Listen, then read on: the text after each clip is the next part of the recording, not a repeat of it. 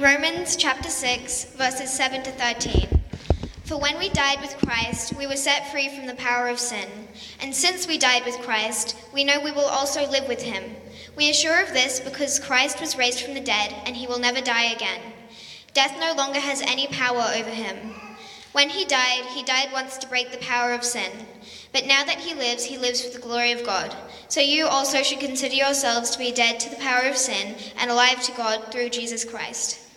Do not let sin control the way you live. Do not give in to sinful desires.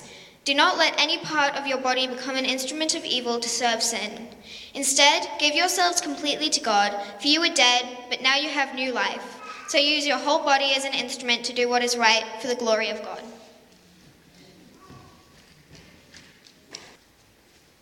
Thank you, Eden, for that wonderful reading. Uh, well, welcome. Great to see you here today. I want to invite, uh, if you're a young person, I'm going to invite you closer to the front.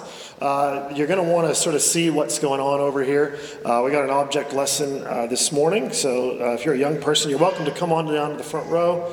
If you just have trouble seeing, and I'm not going to call you old, but I'm just going to say if you have trouble seeing and you'd like to come to the front, now is now is your time. Um, my is Jonathan. It's my privilege to serve as one of the pastors here at Windsor District Baptist Church. And we've been going through the book of Romans. We've been doing it sort of in chunks and doing it backwards. And the benefit of doing that is to see who it was written to. And one thing that we've learned is it was written to a diverse group of people. And isn't it wonderful to know that God's grace is changing us in so many ways? We are a new community, we're a new group of people. We are this thing called the church, which is not a building, it's a gathering, a gathering of the people of God. So I want to welcome you this morning. We're so glad that you're here. Uh, the title of this message is In the Master's Hands. And I want to begin with uh, an object lesson. So we had a bush dance last night. Raise your hand if you were at the bush dance last night. All right, some of you. The rest of you, come on. Uh, no, we're so glad that you're here. If you were here at the bush dance last night, you would have noticed that uh, we had some wonderful uh, sort of props and things, and this is one of the props. Um, but as you can see, it's a little bit it's a little bit damaged here, and I wonder if I can just get some help uh, because we're going to need to we're going to need to repair it before we give it back. So the first thing I'd like to do is I'd like to try to get this loose board. As you can see, it's a bit loose. I want to try to get it sort of nailed down tight. So. I'm going to just find something. Did anybody bring a hammer with them to church? No? All right. I'm just going to find something over here that might do the trick. Um, this looks pretty good. What do you think? Seems pretty sturdy. I think. I think if I if I give it enough, if I give it enough left. Are you? Sh- no, but look, it's flat. I think if I just, if I just. Not really. It's not made for that. It's, what's it made for? Well, yeah. Let me. Not that. Okay.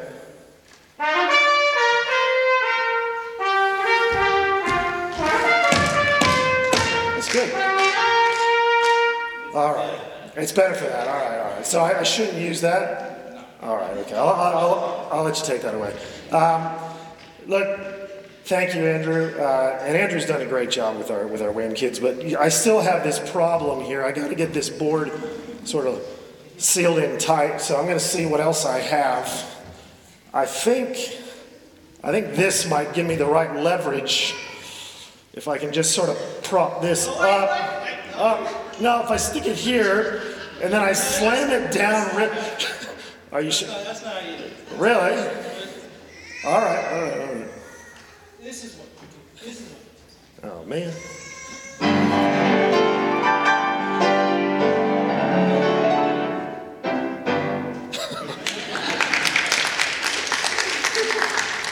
Jared Baker, everybody. Thank you, Jared. Um, well, look, you can kind of see my point, right? Um, that trumpet, even though it looks flat and sturdy and I might be able to bang something with it, I don't think it's made for that. And that piano, while it has a heavy lid and it might be able to, to bring it down, I don't think it's made for that either. So I might just wait till someone brings a hammer and uh, we can fix that properly. Um, instruments are not made for those purposes, right? They're not made just to bang things around, they're not even made just to make noise. Instruments are made for what? Music, that's right. They're made for music, and music is lovely, and music is beautiful. Instruments are made to show the beauty of music. God gave us sound, and people who make these instruments and design these instruments have worked out the right way to make these sounds beautiful. Well, what Romans is telling us is that just as instruments are made to show the beauty of music, people are made to show the beauty of God. Let that sink in for a minute. Just like an instrument is made to show the beauty or the glory of music, so people are made to show the beauty and the glory of God. Now, Genesis chapter 1, verse 27 says this So God created human beings in his own image. In the image of God, he created them.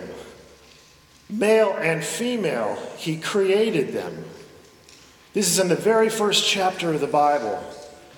Human beings were made in the image of God. And if God is the most perfect, the most glorious, the most beautiful being in all the universe, and we are made in his image, you can see that we were made to reflect the beauty and the glory of God, can't you?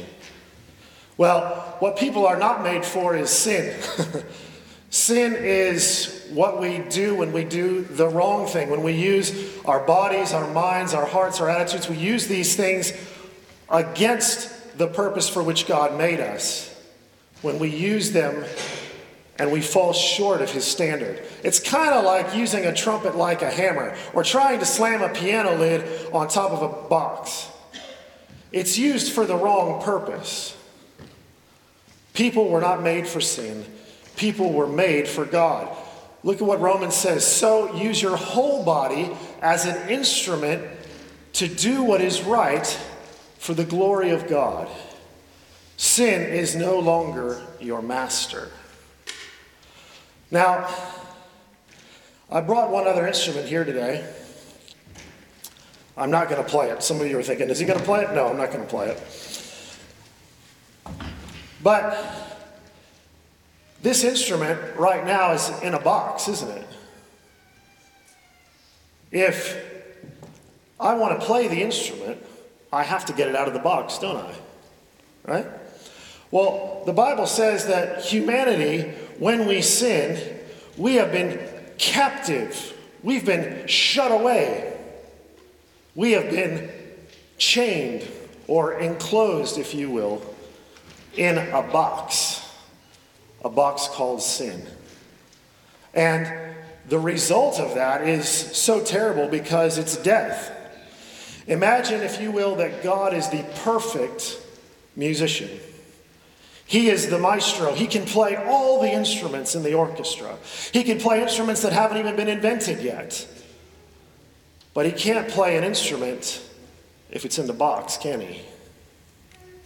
You see, something had to happen Something had to happen to get us out of sin's control. And this is the good news that Jesus Christ, when he died on the cross, he paid the penalty of sin, effectively releasing us or unlocking us, if you will. And now the box is open. This is a clarinet, by the way. Now, some of us, even though the box is open, we feel a bit like this clarinet, right? We're a bit all in different parts and pieces, aren't we? What Paul is telling every Christian, every person who trusts Christ, is to realize that Jesus has opened the box. And even though you may be in different parts, he knows how to put you together. And Paul is telling them to live their life in the Master's hands. People are made for the glory of God. We are made to show His beauty. We're made to show His goodness. And so we may be asking the question well, how can I become an instrument in God's hands. How do I do that? What do I what, what does that look like? The answer to that is by dying to sin with Jesus. Or, in terms of this illustration, by allowing Jesus to get you out of that captivity. Now, this is why people get baptized.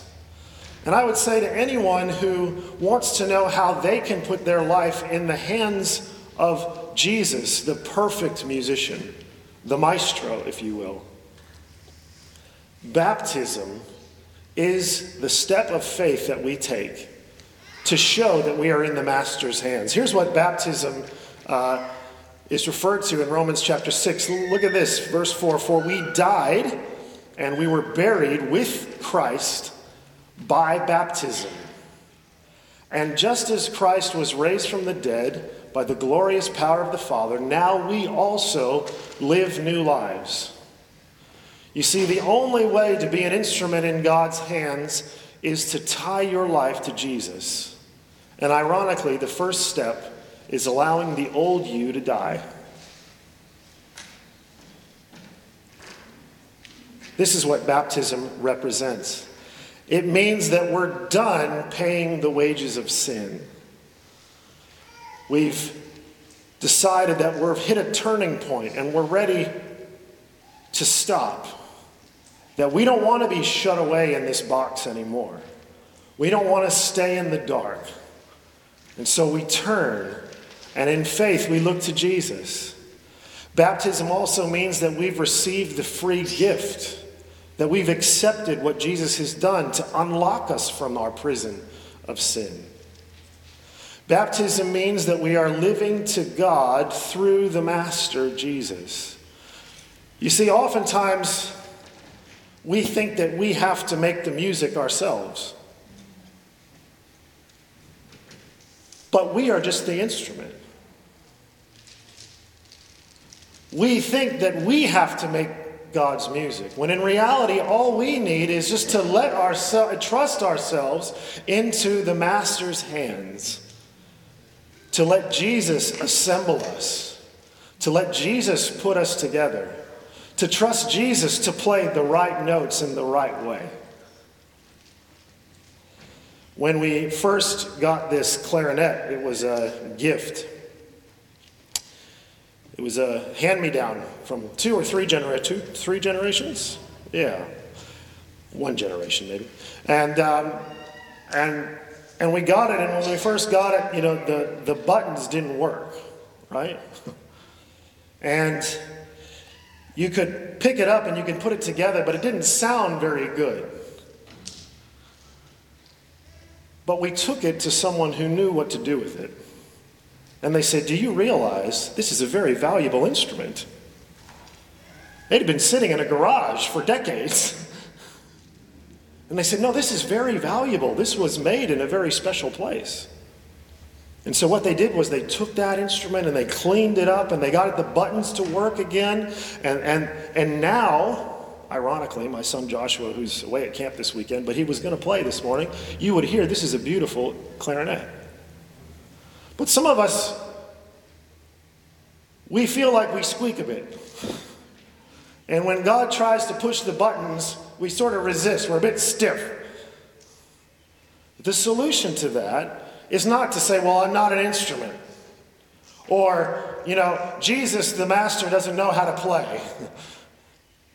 It's to slow down and to allow him to cleanse us, to clean us to put the oil of His Spirit in the right places so that our buttons start working again. And then when Jesus picks us up, we allow Him to play. We allow the wind of His Spirit to pass through us, and He will make beautiful music to the Lord. Baptism is putting ourselves in the Master's hands. It's dying to Christ. And there's a QR code, excuse me, dying with Christ. There's a QR code on the screen. If you haven't been baptized and you want to learn more about it, please scan this QR code. We will follow up with you and we'll just talk to you about it. It's nothing to be scared of. It's a symbolic act that we participate in. It's an invitation that Jesus has given to us so that we would share in that life with Him. Well, what I want to do now is I want to give you a chance to reflect on what, you what we've been hearing today. So I'm going to ask you guys to consider this question. I'm going to ask you to get into groups of two, three, four, whoever's really around you. If no one's around you, I encourage you to find somebody. And let's have a conversation together. And this is the question. This is the question I want you to talk about. What beautiful things or what beautiful music do you think God might want to play through your life? What beautiful things might God do? What beautiful music might God play through your life? Not every instrument makes the same sound. So, not each of us has the same identical path, the same identical life. But God knows how to play every instrument. So let's take a minute. Talk, talk amongst yourselves. We'll talk for about three, four minutes. Turn to somebody. If you don't know someone, go introduce yourself. We're all, we're all friends here. You heard me say nobody brought a hammer, so don't worry, right? Uh, just, just relax, turn around, share. Ask yourselves, what beautiful thing might God want to do with my life?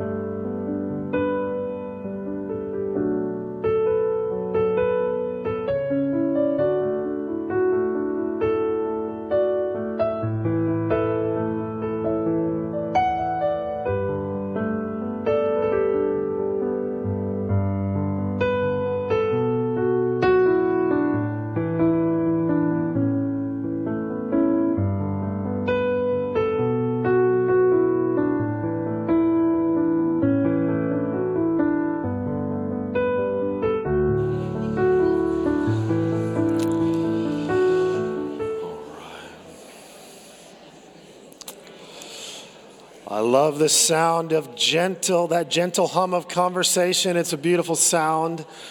I'll give you 30 more seconds to finish that thought. 30 more seconds, finish that thought.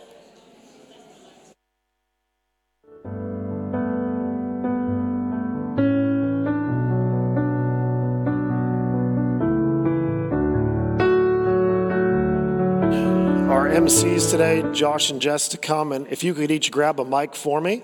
And what I'd love to do is to invite anyone to share. Maybe something that God put on your heart in response to that question, or something that you heard somebody else say that, that was really encouraging to you. Just, just put your hand up. How, how was this question answered uh, in, in your conversation? I thought I saw a hand over there. Is that right? No?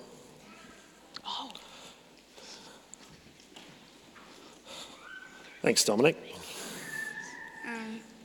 Loving others. Loving others. That's beautiful. Thanks, Dominic. Yeah. What else? What beautiful thing, what beautiful music might God want to make with our lives? Hmm. Y'all were talking a lot, so I know, some, I know some stuff was getting shared. Don't be shy. Oh, there we go. Yeah. Thanks, John. Um, when Pastor Jonathan held up that clarinet and talked it that way, it reminded me of an old story I heard years ago when I was young about an auctioneer with an old violin. Yeah. And he was auctioning off property. And uh, he held up this violin. It was tattered and torn. The strings were all broken. And it was dusty. And he held it up and said, how much will give someone give me for this violin? and someone said maybe one dollar, maybe a dollar fifty. Hmm. And the man came forward who happened to be a lead violinist at the symphony orchestra. He picked up the violin, he dusted it off, he tightened the strings, and tightened, got the bow ready and everything like that. Then he held it up and played a really beautiful tune on the on the violin. Wow. The auctioneer held up the violin and said, "How much?" One thousand, two thousand, three thousand dollars. Yeah. And someone asked, What made the difference? And They talked about that for a while, and someone said it was a touch of the Master's hand. That's right. So it's with our lives too. Amen. It's a touch of the Master's hands on our lives. Mm. Beautiful. Thank you, John. Lovely. Lovely. I encourage you to look up that, that poem. It's beautiful. Yeah. Others? Other thoughts? What, what, what beautiful thing might, might God want to be doing?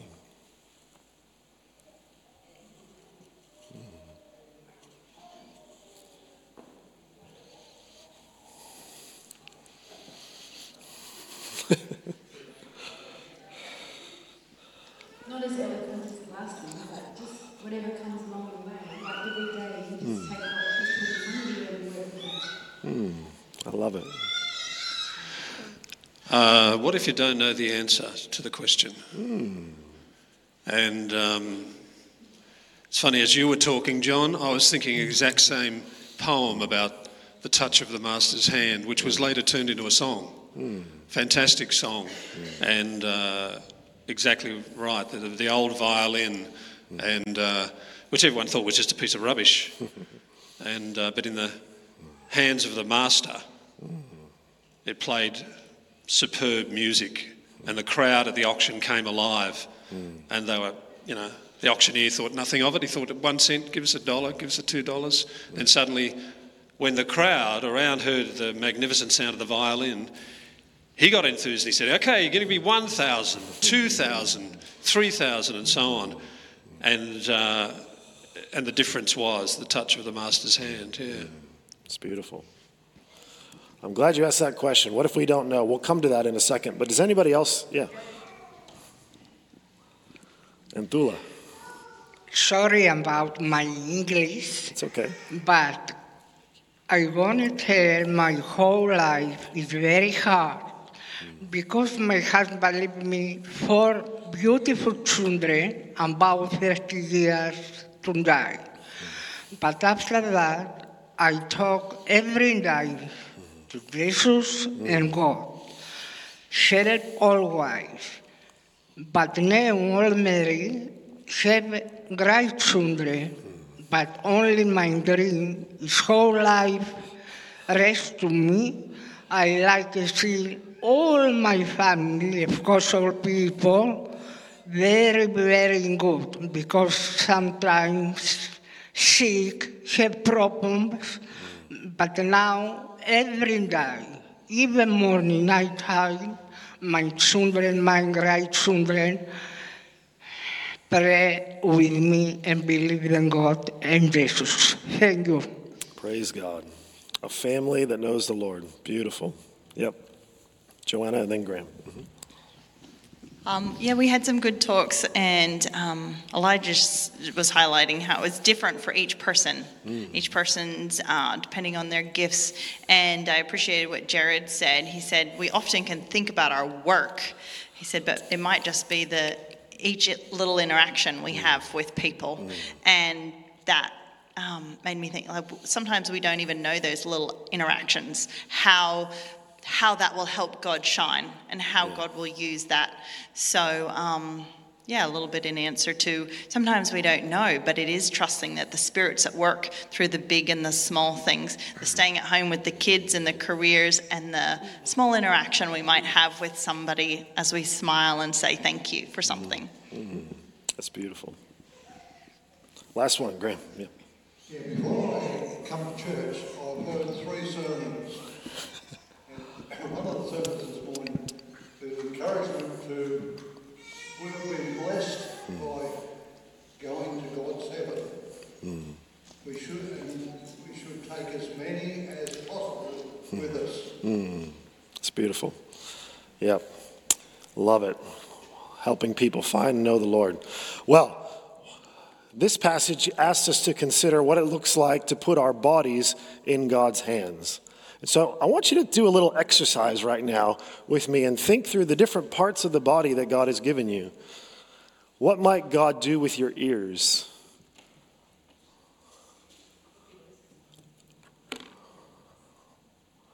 What might God do with our tongue?